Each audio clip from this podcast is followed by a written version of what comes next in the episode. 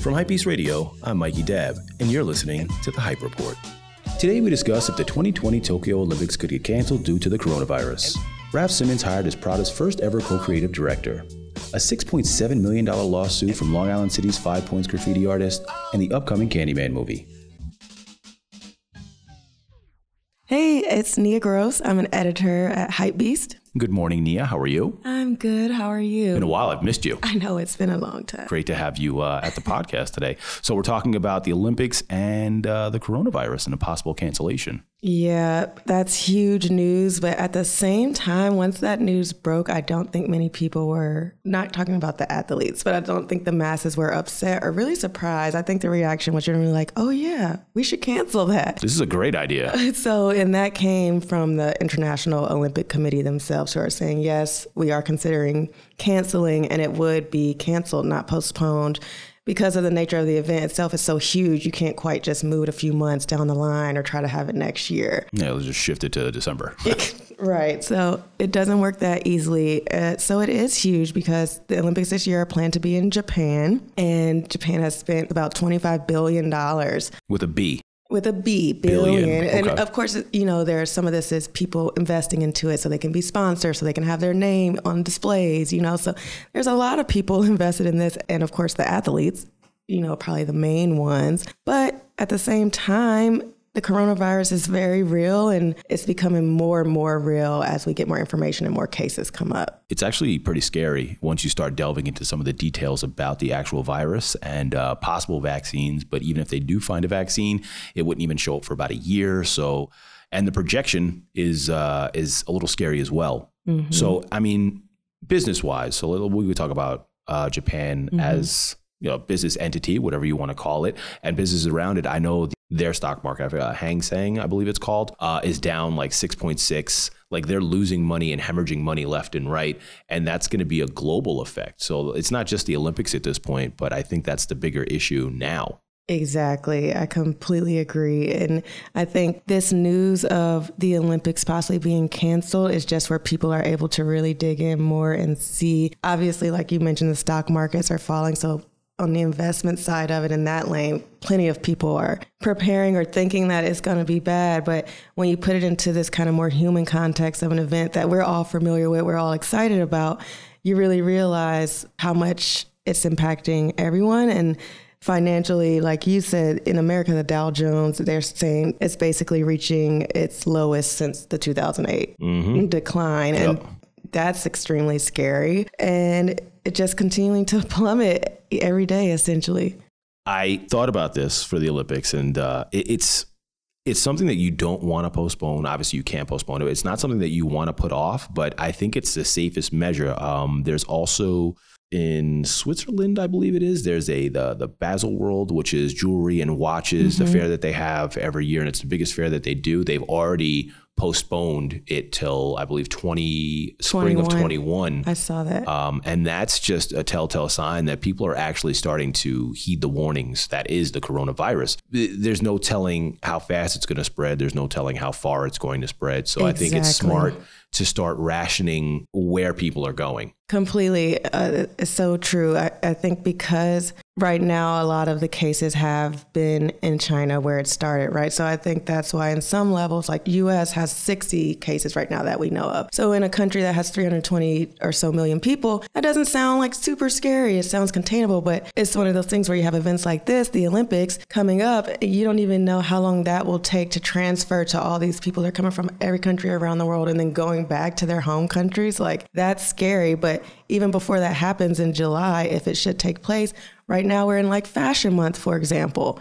We don't even know the full impact of that. People have been going from New York to London to yep. Milan to Paris. And to my theory, or I don't think it's far fetched or anything, after Milan Fashion Week, the cases spiked. So a clear correlation. Curious to see what that looks like in France with Paris Fashion Week wrapping up yep. soon. Yep. So to me, it makes sense. And I think a lot of people, like I said, are on the side of, yeah, cancel. But the Olympic Committee is going to wait until May, or at least at this point, they're saying, to make the decision. So we'll see by then, of course, where exactly this virus has spread and just how big it's getting. I think another scary part about it is yesterday they just found the first case of someone who, from what they can see, wasn't recently in China, wasn't in contact with someone, didn't mark off any of the boxes that they thought had been why people were getting coronavirus. So that's a whole new curveball that just came this? up in California. So that's a whole new curveball. Yeah, I, I think that at this point, governments need to take it as serious as possible and as as a very large threat. I guess we'll just have to stay on track with. Uh, well, do you have any closing thoughts? What do you What do you got left I over there? I'm sure you do. I do think it's an interesting note that the last time that the Olympics was canceled was in 1940 and when it was also scheduled to be in Japan. Yep. That's an interesting turn of events. Fact. And then the other, I think, last interesting note is the last Olympics, which took place in Brazil. There was an outbreak that time to the Zika virus. Mm-hmm. It still went on. The Olympics did still go on. It would be interesting, I should say, to compare the mortality rate of the Zika virus, you know, versus the coronavirus, which is obviously still every day changing. But that is a note too. There was a virus before at the last Olympics, and they still went on. This one might potentially be a little bit too dangerous to do that. So yeah. We'll see. Well, thanks, Nia, for coming by. Of course. Uh, thanks for having me. Always appreciate you. Several people are saying and recommending that, yes, while we don't know how bad it will get, now would be a good time to start preparing. So, one of the outlets mentioned it in a really easy way. They said, think about how you would prepared for a huge snowstorm. Like, it might not come, but if it did, you'd want to have certain things. So, something to keep in mind and maybe something to start even doing this weekend. Thanks, Nia. Mm-hmm. For the latest in sports news, follow hypebeast.com forward slash sports. My name is Jake. I'm an editor here at Hypebeast, and this week we're talking about Raf Simons joining Miuccia Prada. Well, good morning, first and foremost. How yes, are good you? Good morning. I'm well. How are you? Is this exciting news for you, or you know, it's something that was rumored about uh, as as long ago as like two months, and so you've been thinking about it and uh, you know tossing it over in your head. It uh it becomes a little bit less surprising, and I think it's exciting if you're the kind of person who's buying Prada and mm. who is a big Raf Simons fan. Then it's very exciting. Otherwise, you know, we'll see. I mean, it could have larger implications, but question. So, yeah. so I'm not very well versed in Raf Simons, Raf. I should say Raf Simons, right? Raf Simons. Raf Simons' uh, body of work. Sure. What, what are some of his key pieces that I should be aware of? Well, there's a lot to dig into there, but I think a good generalization would be to sort of point out he's an incredibly influential figure in the early 20th cent- uh, 21st century. Wow, 20th century. He's 100 years old. Uh, the early 21st century menswear. So like the late 90s, early 2000s, Raf Simons had a lot of influence in how menswear sort of expanded beyond just uh, tailoring and just you know classic staple pieces. He pushed a little bit more graphic. It was a little bit more political. Uh, a lot of his silhouettes were were something that a lot of other houses took notice of in their lines. And he set a lot of standards for design in that era. And since then, he's kind of undergone a shift. He's done some innovative things with like working with Adidas, mm-hmm. which he's done for years and years. He worked for Jill Sander, then Dior, then Calvin Klein, and each of those was well received critically, not always commercially, but the ideas trickled down through the greater fashion ecosystem. The, the main thing to realize without getting too deep into it is he has a lot of people watching him, which mm. gives him a lot of influence. Well, I'm, I'm more familiar with the footwear out of anything, sure. footwear guy. So, what does this mean for Prada, or what does it mean that Prada has reached outside of their own house? Mm-hmm. To bring someone new in. Well, it's interesting because you know Prada's not a, a conglomerate-owned company. It is part of the Prada Group, but it's not owned by Kering or LVMH, which are the biggest fashion mm-hmm. conglomerates. So them kind of digging into uh, you know these other designer the, the pool of designers that they can that they can draw from to work with is interesting because it says that to me they want to expand the people who are buying Prada and looking at Prada. Especially recently, their menswear is doing really well. They have the Linea Rossa line. They have these shirts, Pusha T, Kanye. You know, go on. There's there's all these celebrities that were big into these shirts a couple years ago, mm-hmm. and there's the footwear. So I mean, they're doing really well, and they have this uh, sort of evolving consciousness of their brand, especially of their menswear. But adding in that household name, Raf Simons, mm-hmm. is really bringing in that halo effect, which is what Calvin Klein wanted when they brought on uh, Raf. But that's a story for a different time. The point is, Prada's getting the name. They're getting this group of people who are attuned to Raf Simons, and they're going to have a lot more eyes on them. And they're probably going to try to appeal to a, a broader audience. The youth. The youth. The youth is uh, is uh, the most important thing to grab for right now. Yeah. uh, aside from everything else that's going on, but uh, let's talk about his design and what that means for Prada. So Sure. uh, we have Fashion Week for September is when they'll start previewing those looks. Right. What do you anticipate it's going to look like? So they're going to roll out, uh, that'll be spring, summer 21 is the first Raf Simons with Prada collection. It's interesting to note that it is with Prada. This is where the real, the probably the most interesting part of this whole partnership is that it's not Raf Simons for Prada. It's Raf Simons and Miuccia Prada, co-creative directors together. Mhm. First time this has really ever happened in the fashion industry is two major designers partnering together.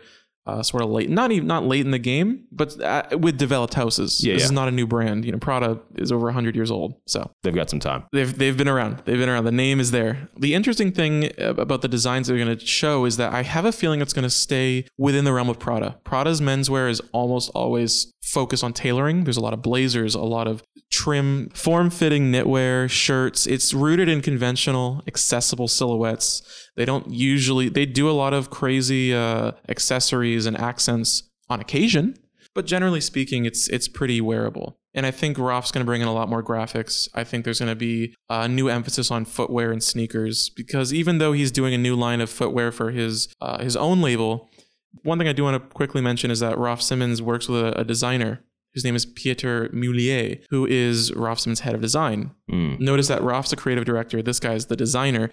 He's staying at the Raf Simons eponymous brand.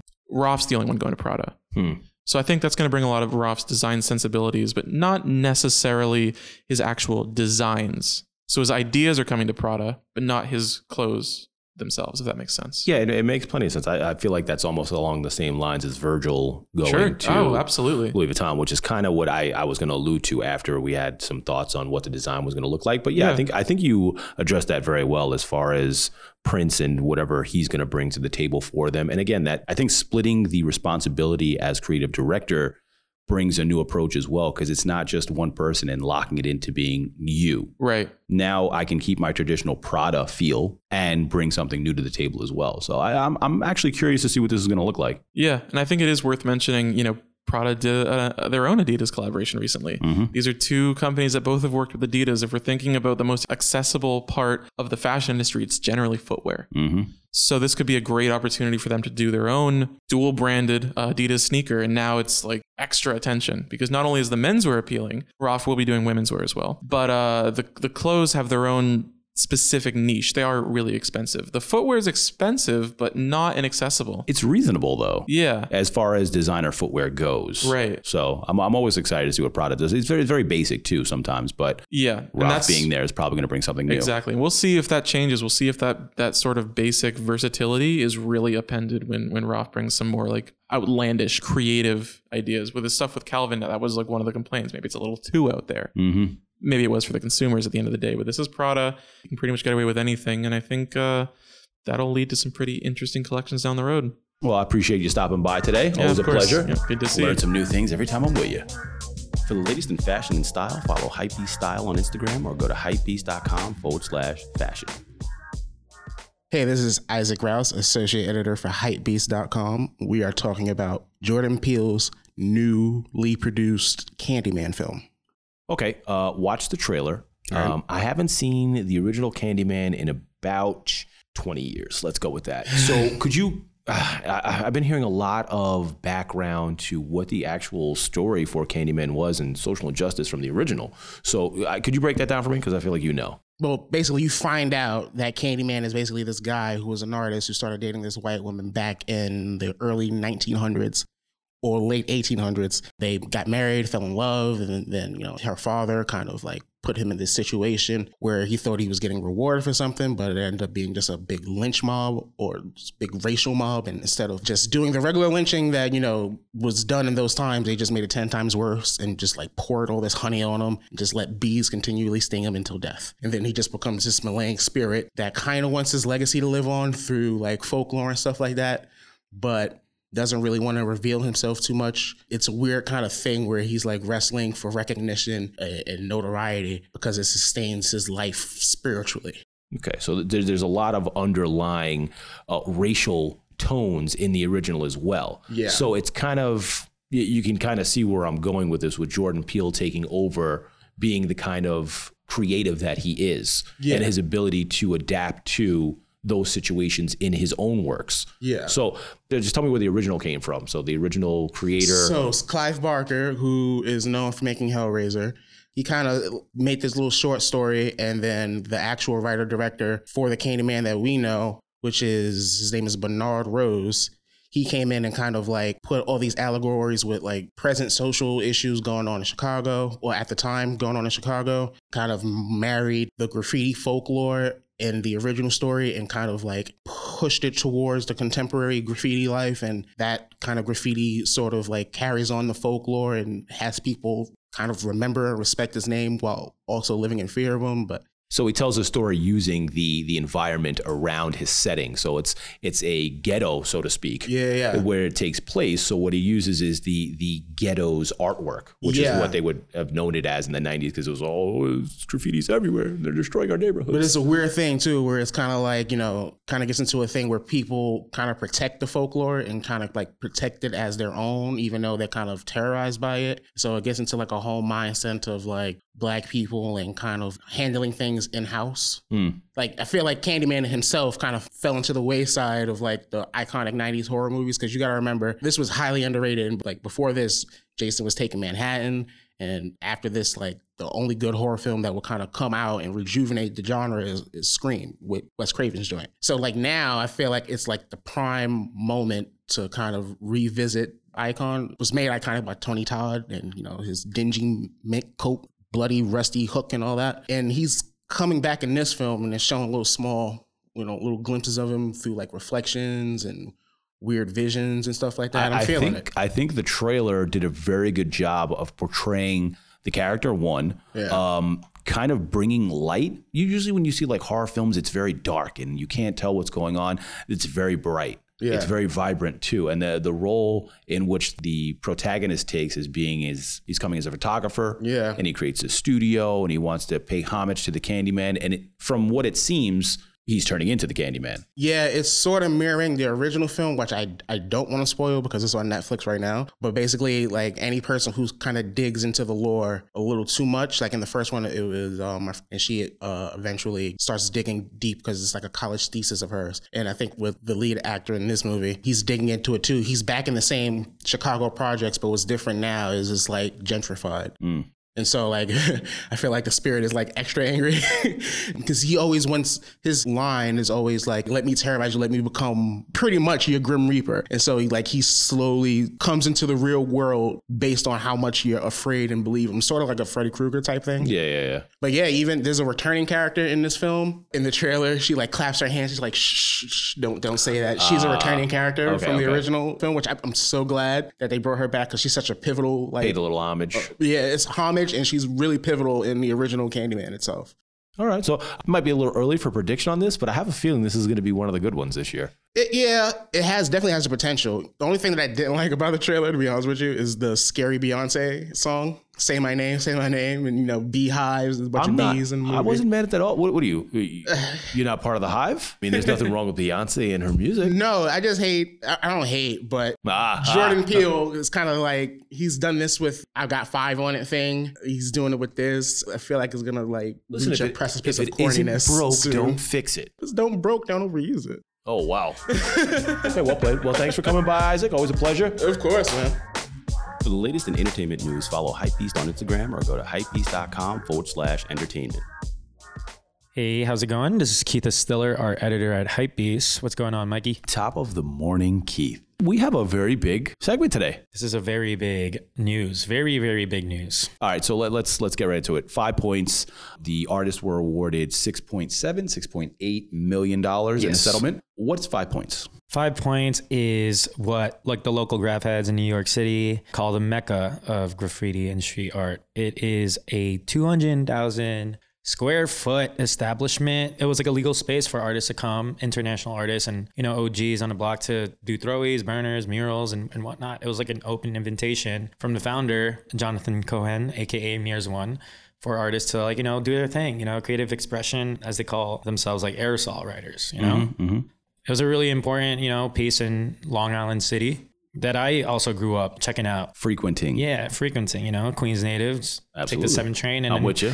So it was established in 1892. It was a meter factory for water meters. Yeah. Right. And then the developer took over in the 1970s. It was Jerry Wolkoff, which Jerry is the, Wolkoff, which yeah. is the person like they were fighting against right now. Yeah. But more importantly, like it was a world renowned site Yeah. for street art and street artists. Yeah. So I think that's the the biggest part of this is the fact that people knew about this site everywhere. Everywhere, No not just in New York City. Exactly, exactly. Yeah. So what does this decision mean for the future of street art and street artists? It affords the like artists who do public art relief in a sense that their artworks have a very strong potential to be protected and preserved in future, you know, incidences like this. So, so we're, we're talking artist and the art pieces. So it's like two different things. So like once the artist creates the piece, there's like a time frame in which it has to live. So I'm, I'm assuming at some point it has to gain notoriety for it to fall under this auspices of being protected, kind of. Yes. You know what I'm saying? So, so basically, like once an artist, like you can't just go to a, a school wall and throw something up for a couple days and they clean it off and go, oh, you guys destroyed my artwork. It has to be something that has some kind of longevity and, like I said before, notoriety. There are artists who have had their works destroyed previously. So, past, present, and future, we've had artists who've had their works destroyed. Do you think that they'll be able to go back and revisit some of those cases and maybe award those artists money as well? Yes, but I would have to say that there are some conditions. So, in this legal battle that spanned like seven years, Jonathan Cohen, Meres One, and the 20 artists and their lawyers were using the VARA Act, the Visual Artists' Rights Act, which afforded them protection because they were saying that their works had stature. So, I think it depends on the artwork that has to have what you say, like notoriety or some sort of appeal. I think that's a fair assessment. I, I'm actually very happy that they won. If there was any case to win, I think this was the one.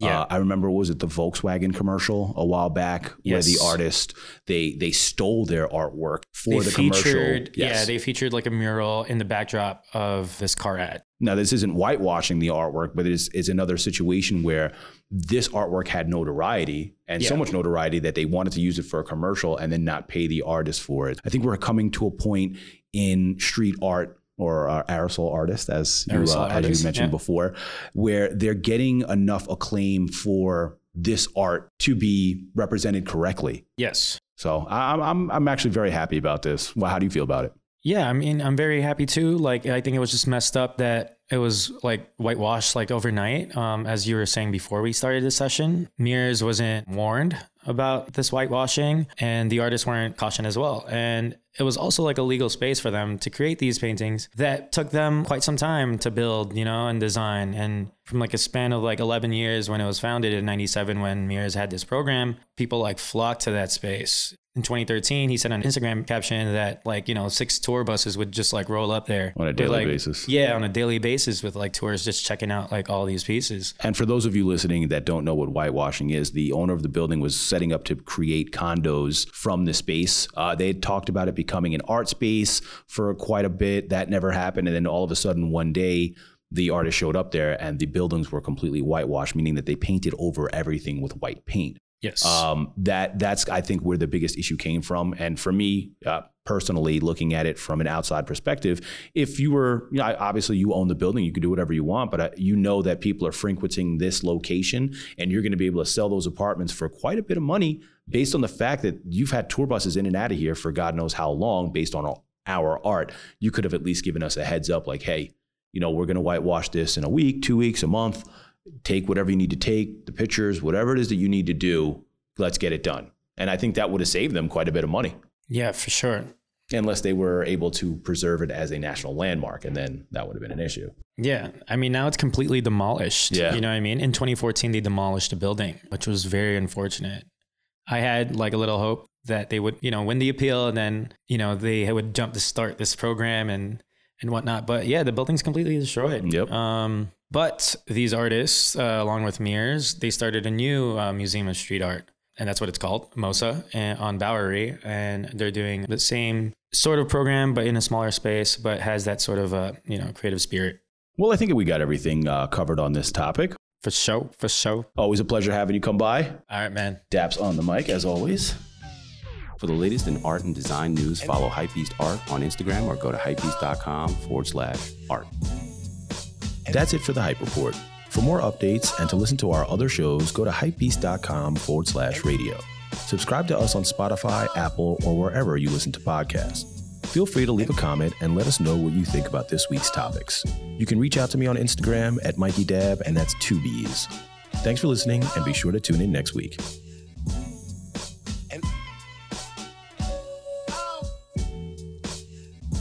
Any comment, opinion, or suggestion made by any person contained in this episode does not represent Hypebeast in any way, and those genuinely are their individual, personal opinion and thoughts towards the topic shared.